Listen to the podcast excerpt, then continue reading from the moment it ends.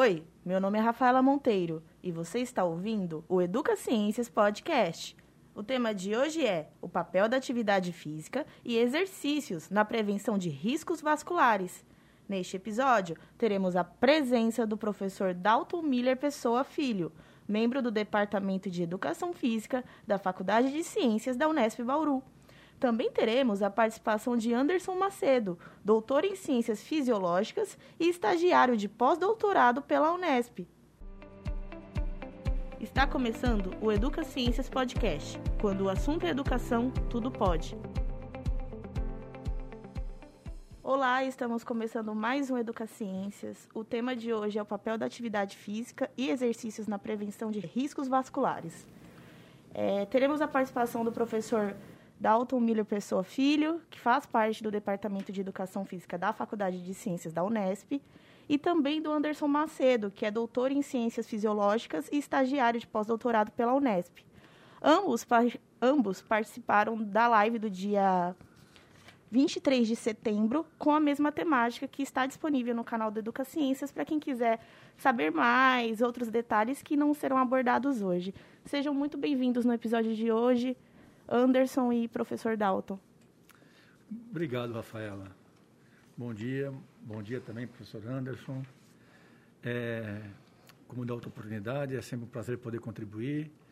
E vamos conversar um pouquinho sobre as doenças cardiovasculares, que igualmente a obesidade é uma das, das, das características né, mais marcantes hoje na sociedade moderna, em termos de patologias.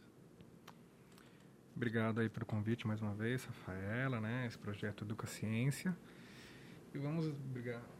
Bom dia também, professor Dalton, né? e vamos dar prosseguimento então à nossa nossa nosso bate-papo de hoje. É, Para começar, Anderson, você poderia dar uma pincelada e explicar o que são as doenças cardiovasculares, primeiramente, né, que é o tema de hoje?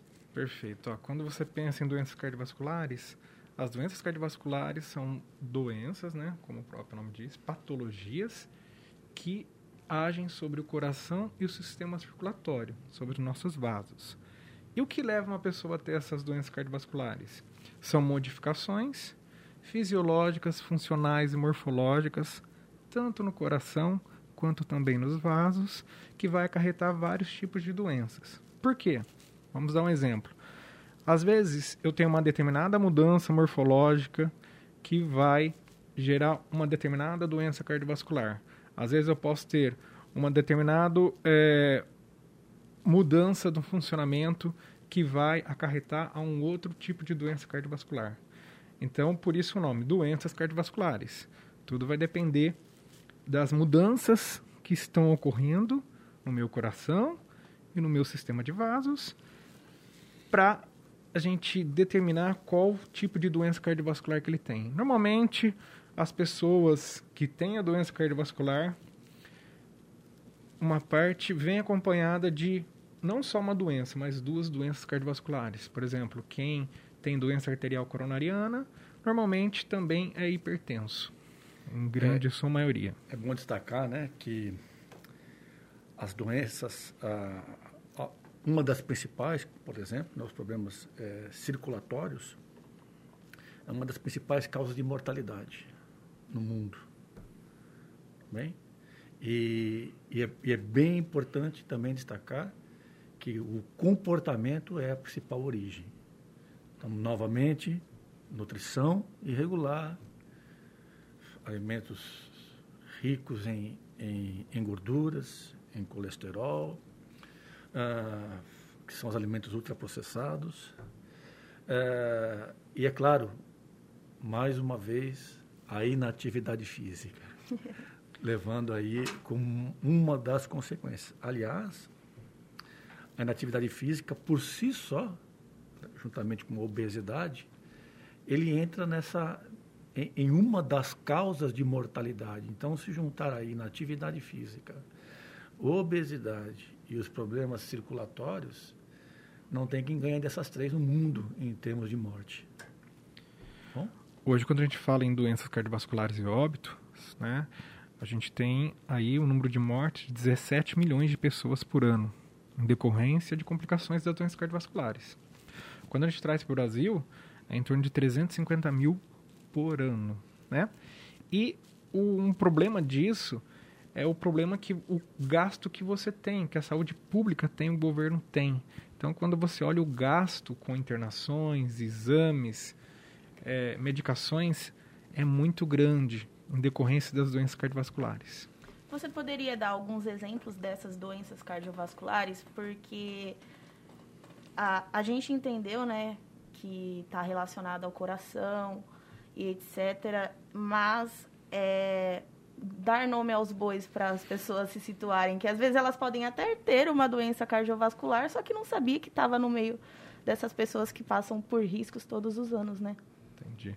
As duas doenças cardiovasculares mais comuns que nós temos, a primeira é a doença arterial coronariana, ela é responsável pelo maior número de óbitos e também de internações. Em segundo, a hipertensão arterial. A doença arterial coronariana é o popularmente artéria entupida, né, que o pessoal gosta de falar popularmente. O que é? Lá no meu coração eu tenho duas artérias, que são as artérias coronarianas, que são responsáveis por levar oxigênio, nutrientes lá para o meu coração. Como, como por exemplo, uma, é, um indivíduo ele tem um colesterol muito alto, ele vai tendo, por um processo inflamatório, ele vai tendo uma soma de plaquetas ali na minha parede das minhas artérias que das artérias coronarianas, que vão obstruindo parcialmente ou totalmente o fluxo de sangue para esse coração. E qual que é o perigo disso?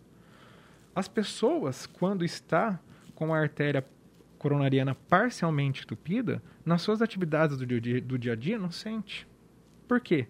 Somente quando você vai fazer um esforço físico, que você vai subir uma escada, vai carregar uma sacola do supermercado até o carro, é onde você sente aquela dor no peito, aquela angina no peito, que é um infarto agudo, um pequeno infarto que ela pode estar tendo, ou um infarto mais forte que ela pode estar tendo no miocárdio. Então, esse é o problema que é uma doença não perceptível, né, a doença arterial coronariana. Só para você ter uma ideia, quando a pessoa começa a sentir sintomas, 90% da artéria, 95% da artéria já está digamos, comprometida a passagem de sangue do fluxo sanguíneo para aquela artéria.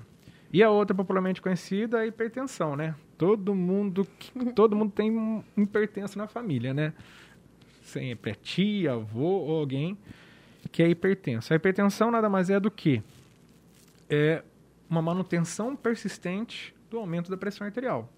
Só que tem que tomar muito cuidado para você é, definir se o indivíduo é hipertenso ou não. Quem faz isso são os médicos. Os médicos é que vão definir se o indivíduo é hipertenso ou não. Então, por exemplo, às vezes você pode estar numa semana ruim e estar tá com a pressão arterial lá, lá no alto, lá em cima. Só que após passar daquele episódio, a pressão arterial volta ao normal. Então, para você definir se o indivíduo é hipertenso ou não, você tem que fazer um acompanhamento ambulatório no prazo de três meses. Só depois desse acompanhamento é que o indivíduo, você, o médico vai caracterizar se o indivíduo é hipertenso ou não. Daí tem os estágios da hipertensão. Curiosamente, isso não é só uma doença, essas duas não são só doenças que aparecem em pessoas obesas. Pessoas obesas têm grande propensão.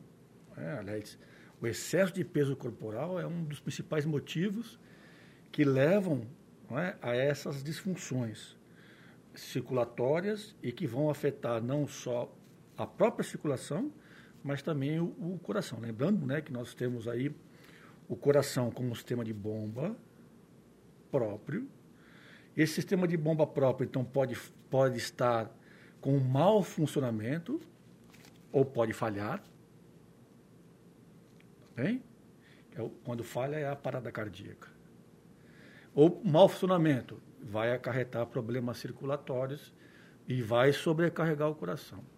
Mas, é, na outra oportunidade, nós falamos que, é, que as, as, as características, né, as doenças, também aparecem em pessoas que não são obesas. É, isso por quê? Porque eh, geralmente as pessoas que não são obesas, mas são, não são ativas, é, elas também têm uma baixa quantidade de massa muscular no corpo. Ou uma massa muscular inefetiva. E, isso, e, e o problema é o mesmo. Não é? é dificuldade de, de funcionamento dessa bomba. E no caso da circulação, né, que são os encanamentos ao longo do corpo, né, qualquer problema de mau funcionamento da bomba ou qualquer problema de resistência a esse funcionamento, né, por exemplo, os músculos fazem um papel muito importante na, na circulação sanguínea. Então, a, as pessoas magras, com baixa quantidade de massa muscular, tem, também apresentam também esses problemas. E o infarto, portanto, não é uma, uma característica, o infarto, a parada cardíaca, não é, não é apenas uma é, é, característica que afeta a pessoa obesa, portanto. A pessoa magra também pode apresentar. Tá bem? Então, não necessariamente o indivíduo, para ter esse tipo de doença, tem que estar no estado de obesidade, né? É, você comentou, Anderson, sobre que são mudanças fisiológicas, morfológicas que causam essas doenças, né, as cardiovasculares. Mas existe algum fator genético que pode fazer com que é, a pessoa acabe tendo, por exemplo, a ah, minha mãe ela é hipertensa, necessariamente eu posso ter a, a, o risco de desenvolver a hipertensão também? Ou eu posso acabar nascendo já hipertenso? Existem essas possibilidades? Tá, vamos lá vamos trazer os números da hipertensão, igual que você disse. Somente 5% dos casos de hipertensão que nós temos hoje no mundo é por uma característica genética. O resto vai ser por influência de outros fatores: envelhecimento, sedentarismo, obesidade, aumento da gordura corporal. Então, para você caracterizar, ah, um indivíduo ele é hipertenso porque ele é, gen, é porque por uma por um gene herdado da mãe ou do pai, é 5% só. Tá? Então, na verdade, essas doenças cardiovasculares, ela, um exemplo é hipertensão, a pessoa acaba tendo ela por muitos outros fatores do que a genética. A genética é uma porcentagem muito pequena disso. Uma coisa que só para complementar, tem que tomar cuidado, né? O pessoal confunde muito parada cardíaca e infarto do miocárdio. O infarto do miocárdio é quando esse entupimento aí da veia, das artérias, perdão, o fluxo não está chegando mais no sangue e aquele tecido do coração começa a morrer. Tem uma necrose. Então tem um infarto agudo do músculo do meu miocárdio do coração. A parada cardíaca é quando o indivíduo tem uma insuficiência cardíaca. Então, por exemplo, a parada cardíaca é quando o indivíduo ele contrai né, o ventrículo e não consegue retornar ao seu repouso, ou quando o coração se encheu e aquele músculo do coração está tão fraquinho que ele não consegue bombear o coração. Isso é a parada cardíaca, tá? Só para a gente separar que às vezes o pessoal, às vezes quando a gente fala em parada cardíaca e infarto agudo do miocárdio, o pessoal, de uma maneira geral, costuma confundir os dois. E são duas coisas distintas. Os dois são ruins, é claro, mas, mas são duas coisas distintas. Porque um leva o outro, né? Infartou, leva a parada cardíaca. Então, uma das causas da parada cardíaca é o infarto do miocárdio. Tá bem? Perfeito. Então, é, as consequências, por isso que há a confusão. Mas, geralmente, quando a pessoa tem uma área de tecido afetada, é, ele tem grande possibilidade de vai ter a, a, a parada cardíaca. Tá bom? Importante diferenciação. É, professor Dalton, você poderia dar uma pincelada sobre, já que a gente está falando de infarto, né, para a gente dar importância mais para a saúde, a saúde cardiorrespiratória, qual a importância dela? É, hoje em dia, né, nós, nós temos dois grandes indicativos para as pessoas tentarem reduzir o risco. Então, nós, na área de educação física, trabalhamos com redução do risco e a prevenção. Bem? É, também fazemos um pouco de trabalho na reabilitação. Vamos falar um pouco da prevenção da redução dos riscos. Medimos duas coisas muito importantes para nós. É, primeiro, é essa aptidão do, do, sistema de bombeamento. Então, um músculo faz exercício. Bem, esse músculo precisa receber o oxigênio. É, e para receber o oxigênio, quem é que trabalha para isso? A respiração e a circulação.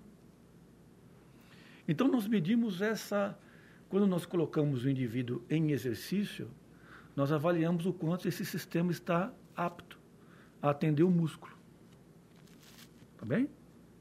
Muito bem. Então, isso nós chamamos de aptidão cardiorrespiratória. E nós sabemos que quanto maior é essa aptidão, menor é o risco de ocorrer um, um, um problema cardiovascular, mesmo sendo a pessoa obesa. Olha que interessante. Outro para nós é a força muscular. É, o, o, é, é, claro que o coração também é um músculo, mas agora nós estamos falando dos músculos esqueléticos. Tá bem? Não é da força, não é da força do coração. Estamos falando do músculo esquelético. Então, a, a aptidão muscular é igualmente importante. Bem? A aptidão muscular ele faz assim, ó, o quanto eu preciso fazer de esforço. É, se eu tenho uma boa aptidão muscular, eu faço pouco esforço.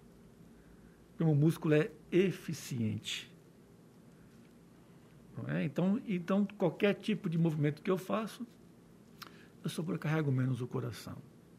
E musculatura sadia faz um papel igualmente importante na circulação. Então, esses dois parâmetros é que nós trabalhamos para desenvolver, melhorar a, outros trabalhos de prevenção e afastar a pessoa dos riscos. Condicionamento cardiorrespiratório, condicionamento muscular. Bom? Claro. É, Anderson, é, você comentou sobre a questão do entupimento das veias, que é uma coisa que a gente ouve mais no dia a dia, né? No, sempre tem uma tia que, que tem esse tipo de problema. E você me fez lembrar que a, a função né, das veias, das artérias, está ligada diretamente com, com o oxigênio também, né? O transporte. É, as doenças cardiovasculares também acabam se entrelaçando com as doenças respiratórias nesse, nesse aspecto? Olha, se entre, entrelaçando com as doenças respiratórias, talvez quando você, vamos, dizer, você faz um uma avaliação de capacidade cardiorrespiratória no indivíduo que tem uma, uma, que tem uma doença cardiovascular. Você faz uma avaliação cardiorrespiratória no indivíduo que tem uma doença pulmonar, vamos dar o um exemplo. Ambos, talvez, pode ter a capacidade respiratória em níveis baixos quando comparado ao indivíduo saudável, mas por mecanismos diferentes uma relação direta assim, eu nunca vi qualquer, eu particularmente, eu nunca vi qualquer estudo mostrando uma relação direta.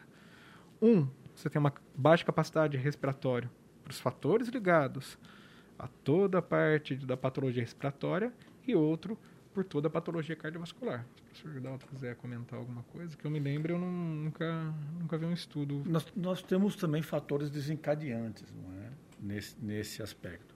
Então, exemplo, é claro que, que que pessoas, por exemplo, que abusam do tabaco, né, do cigarro, vão desenvolver as duas coisas.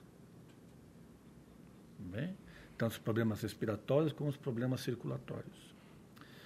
E nós temos aqueles pacientes, por exemplo, aí, ah, asmáticos têm problemas respiratórios? Sim, é um problema respiratório muito comum, não é? Mas isso impede de fazer atividade física, ele, ele traz problemas cardíacos. Se ele não fizer atividade física, ele vai ser enquadrado como um sedentário. Não é? É claro que as pessoas que têm muita deficiência respiratória, é? É, como as doenças respiratórias crônicas, as pessoas têm um baixo nível de condicionamento físico porque não conseguem fazer o movimento. Então é preciso fazer uma reabilitação respiratória, como, eu, como está acontecendo agora no Covid, pós-Covid, é necessária uma reabilitação cardiorrespiratória, é, respiratória, para que a pessoa consiga se engajar em exercícios sem sentir falta de ar. Tá bem? Porque às vezes o sistema, o funcionamento cardiovascular dele pode até estar apto, mas o sistema de troca gasosa dele, no caso respiratório, não está tão apto. Então, por isso que ele tem uma capacidade cardiorrespiratória mais baixa. Ah, então, pelo que eu entendi, não, não necessariamente elas estão entrelaçadas, mas uma não. pode acabar alavancando a outra, tanto pela rotina da T pessoa. Talvez o, o mesmo fator de risco pode levar as duas, exemplo do tabagismo que o professor é. Dalton deu.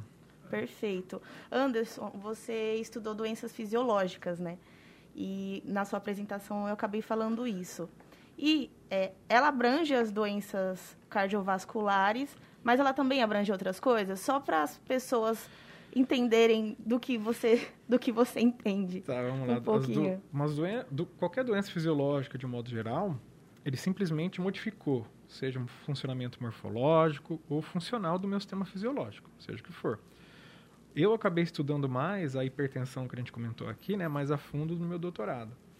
É, o, quando você característica, quando você vai caracterizar uma doença fisiológica, é só você pensar. Se o indivíduo ele tem uma doença fisiológica endócrina, quer dizer que o sistema endócrino, quer dizer que o sistema endócrino dele, toda aquela parte de hormônios, etc, não está não está funcionando como adequado. Ah, ele tem uma doença renal. Quer dizer, todo o funcionamento do sistema renal dele não está funcionando de maneira adequada. Alguma modificação teve, seja funcional, morfológica, etc. Mesma coisa, uma doença uma doença cardiovascular, quer dizer que o sistema cardiovascular dele não está funcionando de maneira adequada. Mesma coisa, seja qual for uma doença respiratória, etc. Então, de uma maneira bem simples, né, para os nossos ouvintes aqui, é que uma doença fisiológica, seja o que for, qual sistema for, quer dizer que aquilo não, aquele sistema não está funcionando da maneira adequada, de maneira saudável. Aí você tem que investigar o porquê. Aí, por exemplo, você pode ter, do mesmo, do mesmo jeito que você tem tipos de doenças cardiovasculares, você vai ter tipos de doenças metabólicas, tipos de doenças é, renais, tipo de doenças respiratórias. Porque dentro daquele sistema, às vezes a doença A ela acarretou, acarretou mudanças em uma determinada área naquele sistema e a doença B, do, dentro do mesmo sistema, acarretou mudanças é, na outra área daquele sistema. Não sei se eu consigo me fazer entender aqui com você. Claro, perfeito. Você comentou também lá no início sobre os fatores né, que influenciam uma pessoa a ter doenças cardiovasculares, que são as morfológicas, funcionais e as fisiológicas. As, as fisiológicas, você já deu exemplo da questão da obesidade, o indivíduo é ganhar peso. Você pode dar um exemplo de uma morfológica e uma funcional? Vamos lá, uma morfológica. Uma morfológica, por exemplo, é que quando eu tenho os meus vasos e artérias, quando o coração bombeia o sangue, as artérias ela acompanham esse volume, né, esse volume de sangue bombeado. Então, imagina as artérias como uma parede elástica. Você, o coração bombeou o sangue, elas se dilatam, né, para passagem de sangue, depois retornam ao seu normal. Um indivíduo, por exemplo, hipertenso, que apresenta problemas nessas artérias, nessas artérias, daí eu não estou falando nas, não estou falando das artérias coronarianas, estou falando das artérias como modo geral. O que acontece? Quando o coração bombeia o sangue, essa artéria já não tem essa elasticidade. Por quê?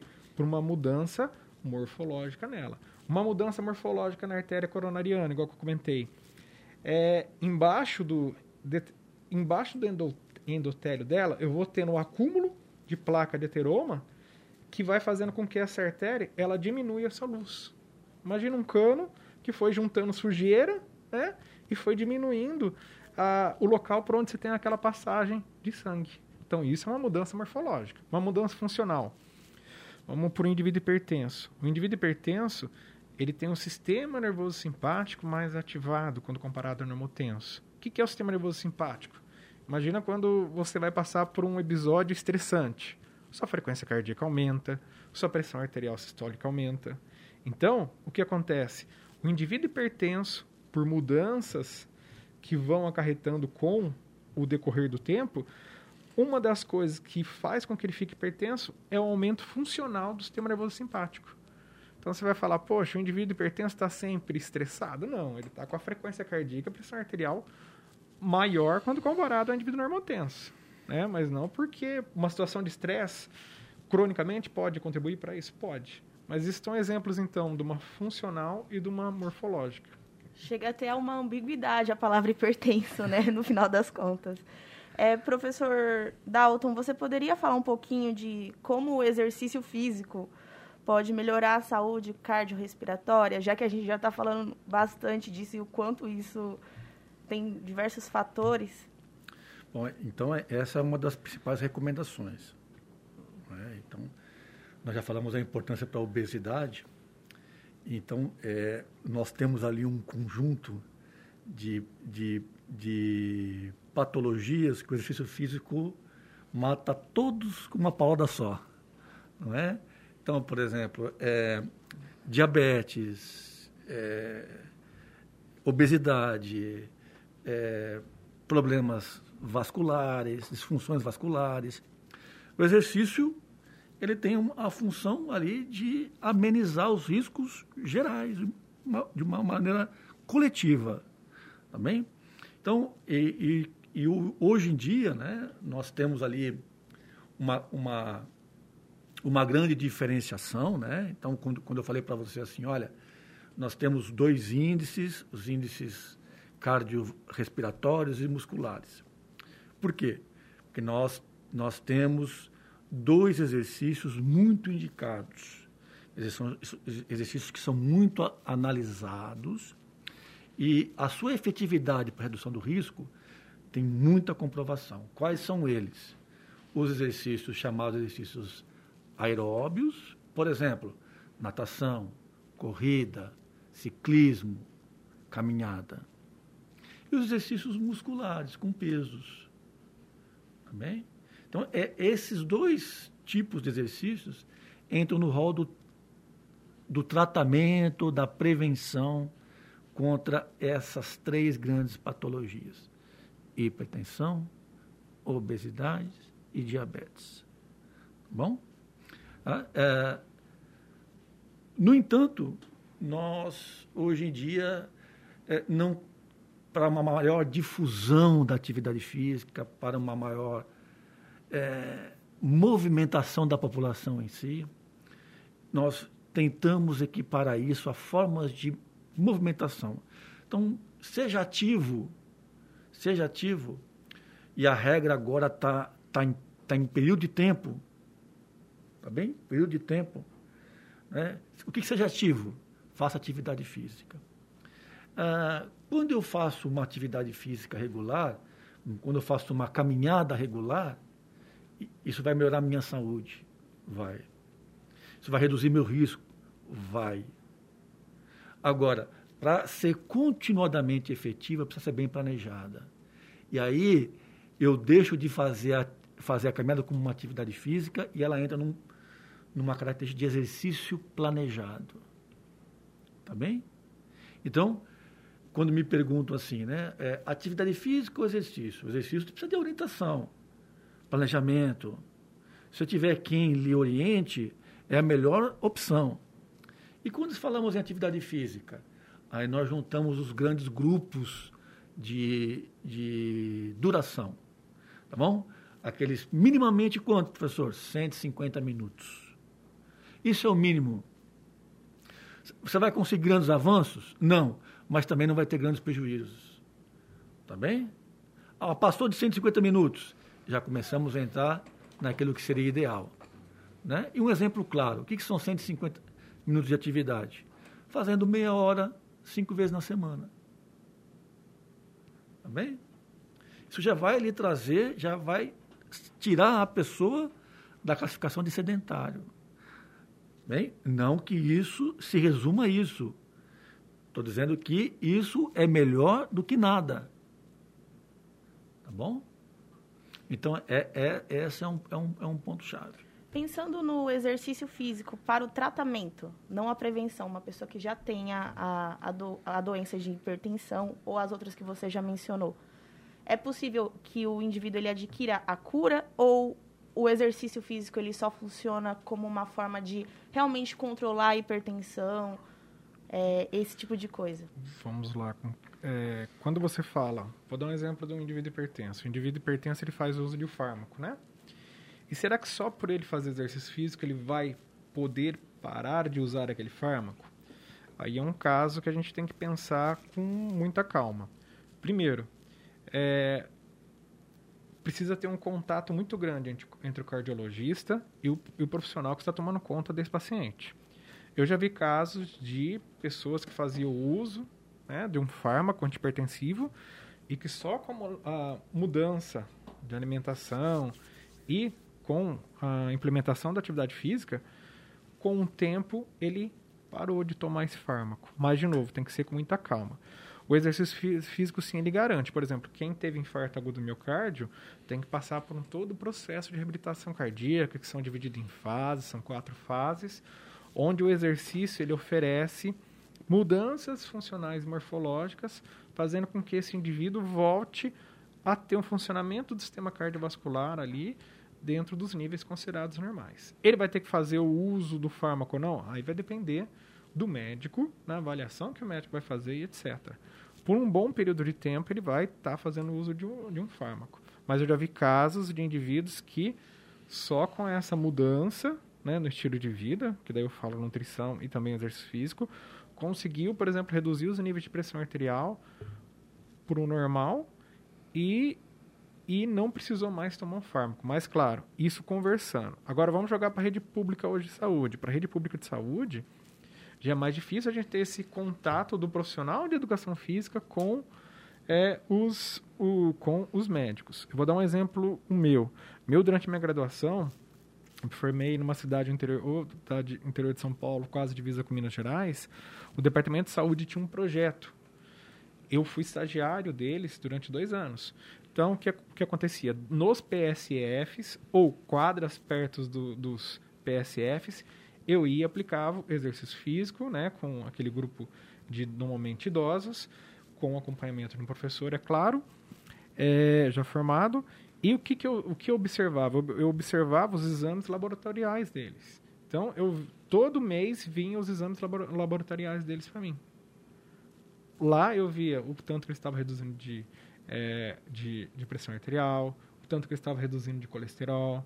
Então, a gente vê que, agora, naquele caso que tinha esse, digamos, essa ação né, municipal Daria sim, porque tinha esse acompanhamento mensal. Agora, agora no caso, ah, um, um, no caso de um cardiologista que foi conversar com o profissional de educação física ali, que é um cardiologista particular, ou até mesmo da rede pública, mas que consiga conversar com o profissional da educação física, etc., pode ser que ele, que ele retire o fármaco do indivíduo hipertenso. Ah, então no caso, o exercício físico ele garante uma melhora. E em alguns casos ele pode até trazer muito mais do que só uma melhora, como você mencionou, né? E a questão da saúde pública é um problema Posso bem... citar um estudo? Claro. Tem um estudo muito legal de musculação. O que, que eles fizeram? Os indivíduos, eles suspenderam o fármaco dos indivíduos. Suspenderam o fármaco dos indivíduos hipertensos estágio 1 ou 2, se não me engano. E fizeram acompanhamento desses indivíduos por quatro semanas. Em quatro semanas, a pressão arterial deles depois da suspensão do fármaco aumentou. Né? Aumentou de maneira significativa. Eles entravam no quadro de, hipertensão, de, de hipertensão novamente. Daí eles passaram 12 semanas de treinamento físico. 12 semanas de treinamento físico, no caso, a musculação. E suspenderam o programa de treinamento físico, né? no caso, a musculação. Suspenderam. E fizeram acompanhamento de quatro semanas. Depois de quatro semanas que suspendeu o programa de exercício físico, a pressão arterial não aumentou. Se a gente for comparar os resultados, 12 semanas de treinamento foi mais eficaz do que eles tomarem remédios aí por vários anos. Eu acho esse estudo fantástico, é um exemplo aí que eu gosto muito de levar nas minhas palestras. Então, por assim dizer, né, nós chamamos exercício e dieta, são componentes cardioprotetores. Tá bem? Então, é, essa é, a, é, é a, a forma como nós encaramos a, a prescrição do exercício, a necessidade de exercício e de dieta né, para ter, ter é, é, esse fator protetivo. É, caso alguém se interesse em, em, sair do sedentarismo agora e é, é, além de ser sedentário, também tem essas doenças, professor, qual as recomendações que você daria para essa pessoa no momento? Então vamos lá. É, já, já existia né, recomendações mundiais pela Organização Mundial da Saúde desde 2010 mas no Brasil, essa, essa recomendação foi lançada só nesse ano, 2021, com um pouquinho mais de especificidade ao, ao povo brasileiro. Então, as recomendações são para pessoas abaixo de 17 anos de idade, para o grande público, né, do 17 até os 69 anos de idade, depois para os mais velhos acima de 70 anos. Tá bem? Então, é, então aquela recomendação de 150 minutos de atividade, é, é, por 30 minutos, ela se encaixa para a grande população, de 17, 18 anos até 69 anos de idade. Tá bom? E o que, que, a, gente, o que, que a gente recomenda? A gente recomenda que são nós, na verdade, né, quem puder ver aí nosso, nossa, nossa, nossa live, vai ver que nós mostramos várias pirâmides de exercícios, né? pirâmide de tarefas, tá bem? Então, então, por exemplo, a, a primeira coisa que as pessoas fazem no dia a dia é os serviços domésticos passar para terceirizar os serviços domésticos, né? Como varrer casa, jardinagem, é, é, essas atividades físicas dentro de casa e dentro do trabalho compõem o básico, aquilo é para fazer todo dia. É, aquela movimentação por si já é uma movimentação que está contribuindo. Tá bom? Depois nós temos as atividades físicas mais corriqueiras, não é? Então, o que a gente recomenda, por exemplo, três vezes por semana? Correr, nadar, pedalar, tudo em uma intensidade em que se é possível é, conversar. Também? E numa escala de 0 a 10, que você dê no máximo 6 para isso. De, do, do quanto aquilo está intenso para você. Tá bom? Então veja que você tem que prestar atenção não só no, no que fazer, mas também pensar em, em si. Como é que o seu, você está se sentindo ao fazer isso? Então, as recomendações mais comuns, né, numa escala de 0 a 10, que todo mundo entende muito bem, do 0 sendo o mais tranquilo e o 10 o mais difícil, eu daria no máximo 6 para aquela atividade. Isso a gente faz três vezes por semana. Atividades que eu classifico como 4, ah, isso está tranquilo para mim, eu devo fazer todo dia. Também? Boa dica, professor. Anderson, você estava comentando sobre a questão de saúde pública, né, da dificuldade de entrelaçar o cardiologista e o profissional da, da educação física. E por falar em saúde pública, a gente também tem a questão da Covid-19 agora, né? Não agora, né? Já tem dois anos praticamente de pandemia. E como que a Covid-19 pode se beneficiar dessas doenças cardiovasculares para entrelaçar nessa temática de hoje? Olha, para você, eu, eu só vou fazer uma simulação de pensamento aqui, porque os estudos tentando mostrar essa correlação diretamente ainda vai sair daqui a alguns anos, né? Mas olha só, é, eu conheço algumas pessoas que trabalham lá na ala Covid, tanto no hospital estadual, fisioterapeutas. Inclusive, tem um colega meu que está desenvolvendo uma pesquisa aí, junto com o seu LAC lá da Unesp, né, sobre a Covid. E sempre que eu converso com eles, Sempre que a gente olha os fatores de riscos de quem está lá internado, entubado, ele tem uma doença cardiovascular, grande maioria. Então, sempre é um indivíduo cardiopata, um indivíduo hipertenso. Então, a gente vê que as doenças cardiovasculares, elas é um fator que agrava a COVID, né? Um fator de agravamento que vai fazer com que o indivíduo ele, sim, tenha um quadro mais grave da COVID. Aí se perguntar para mim o porquê, só estou fazendo aqui um pensamento que futuramente pode ser verdade ou não, né? Eu penso que é o seguinte, eu penso que quando você está com uma infecção, o seu sistema fisiológico como um todo precisa trabalhar, né? trabalhar contra aquela infecção. Então pode ser que você necessite do seu sistema fisiológico estar trabalhando, né, o cardiovascular, e ele não responda da maneira igual que o indivíduo saudável iria responder, e isso é um fator que pode fazer com que o indivíduo leve a óbito. Mas esse é um pensamento meu de maneira simplista que eu estou passando aqui para vocês. Futuramente vai sair pesquisas mostrando né, o, o, o, o que, que aconteceu ali, no, a interação do sistema cardiovascular de quem teve Covid, por que teve essa piora, é, por que, que vai agravar o quadro da Covid, etc. Isso é só um pensamento simples, tá? E é um fator, sim, que agrava. Eu, é, sempre, sempre que eu vejo os boletins né, de mortes de Covid que tinha lá no site da prefeitura aqui de Bauru, e eles colocavam as patologias que os indivíduos tinham. Em primeiro lugar, sempre eram obesos, indivíduos obesos. Segundo, vinha sempre indivíduos com diabetes. É impressionante como a diabetes ficava controlada, descontrolada, perdão, com os indivíduos que tinham Covid. E terceiro, ela sempre indivíduos hipertensos ou cardiopatas. Enquanto isso, a gente aguarda as pesquisas, né, para trazer em outros episódios, não é mesmo, professor? E... e a gente não sabe também como esse pessoal se recupera. Exatamente. Qual, qual, o quanto eles demoram em relação às pessoas normais para se recuperar do Covid. Então, esse também é um, é um outro problema, porque quanto mais tempo para se reabilitar, não é? mais suscetível ele fica. Né? Mais tempo suscetível ele fica. É? E, claro, a gente sabe que a atividade física depende de aderência. Não é? O que, que é aderência? A pessoa abranger a causa. Eu vou fazer, mas não vou desistir. E o que mais acontece são as pessoas é, se engajando por período curto de tempo e logo desistindo né, por problemas diferentes, né, típicos da, da, da, correria do dia a dia, tá bem? Mas imagine uma pessoa em reabilitação, né, que, que precisa, além disso, trabalhar e tem todo esse problema de recuperação retardada por conta da, da, da, das demais comorbidades, além da Covid. Né? Bom?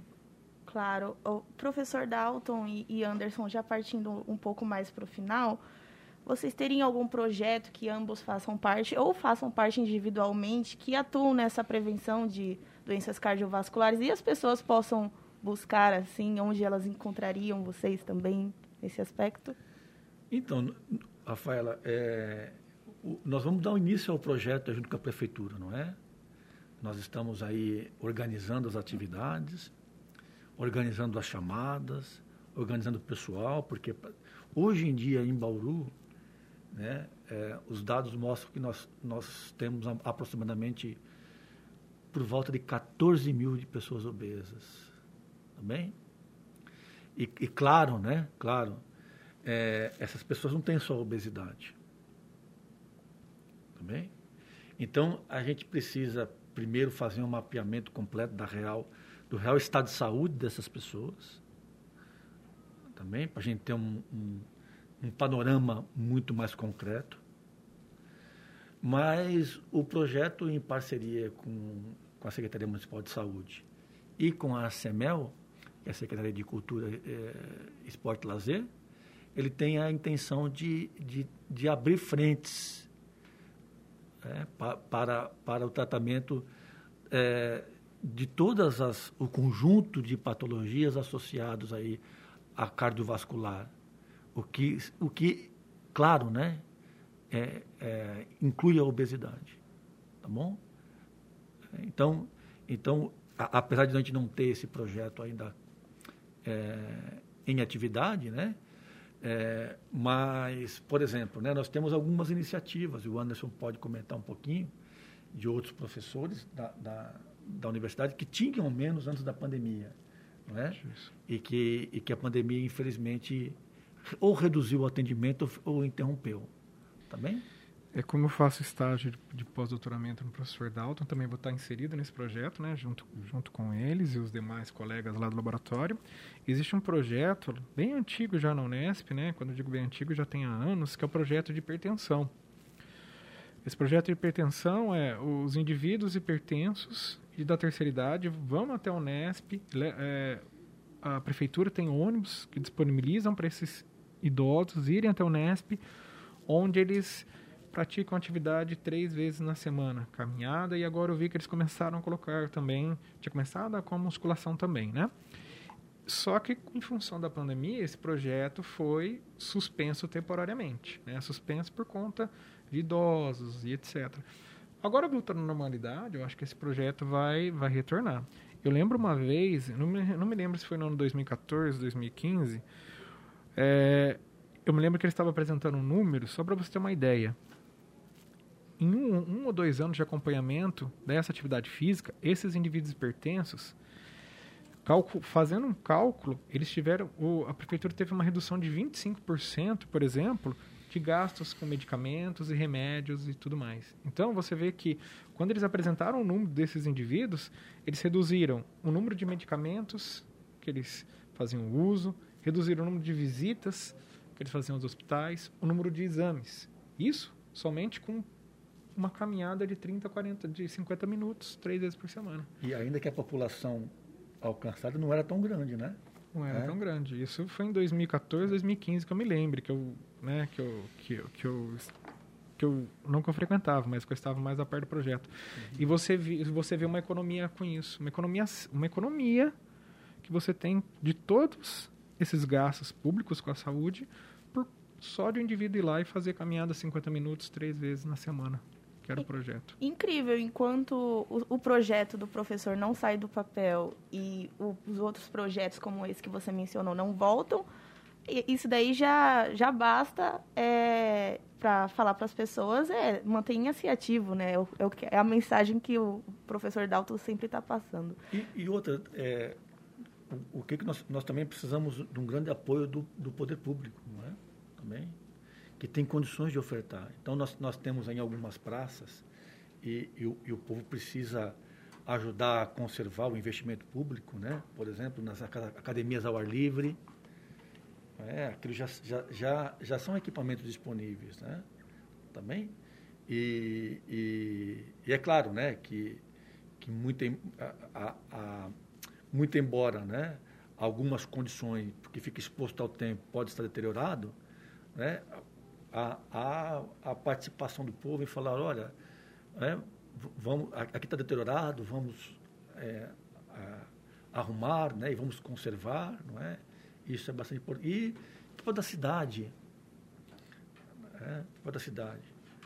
É, no sentido de, de, de, de fornecer, né, é, por exemplo, meios mais, mais seguros de deslocamento na cidade, seja por bicicleta, seja por grandes corredores de transporte a pé, favorecer, né?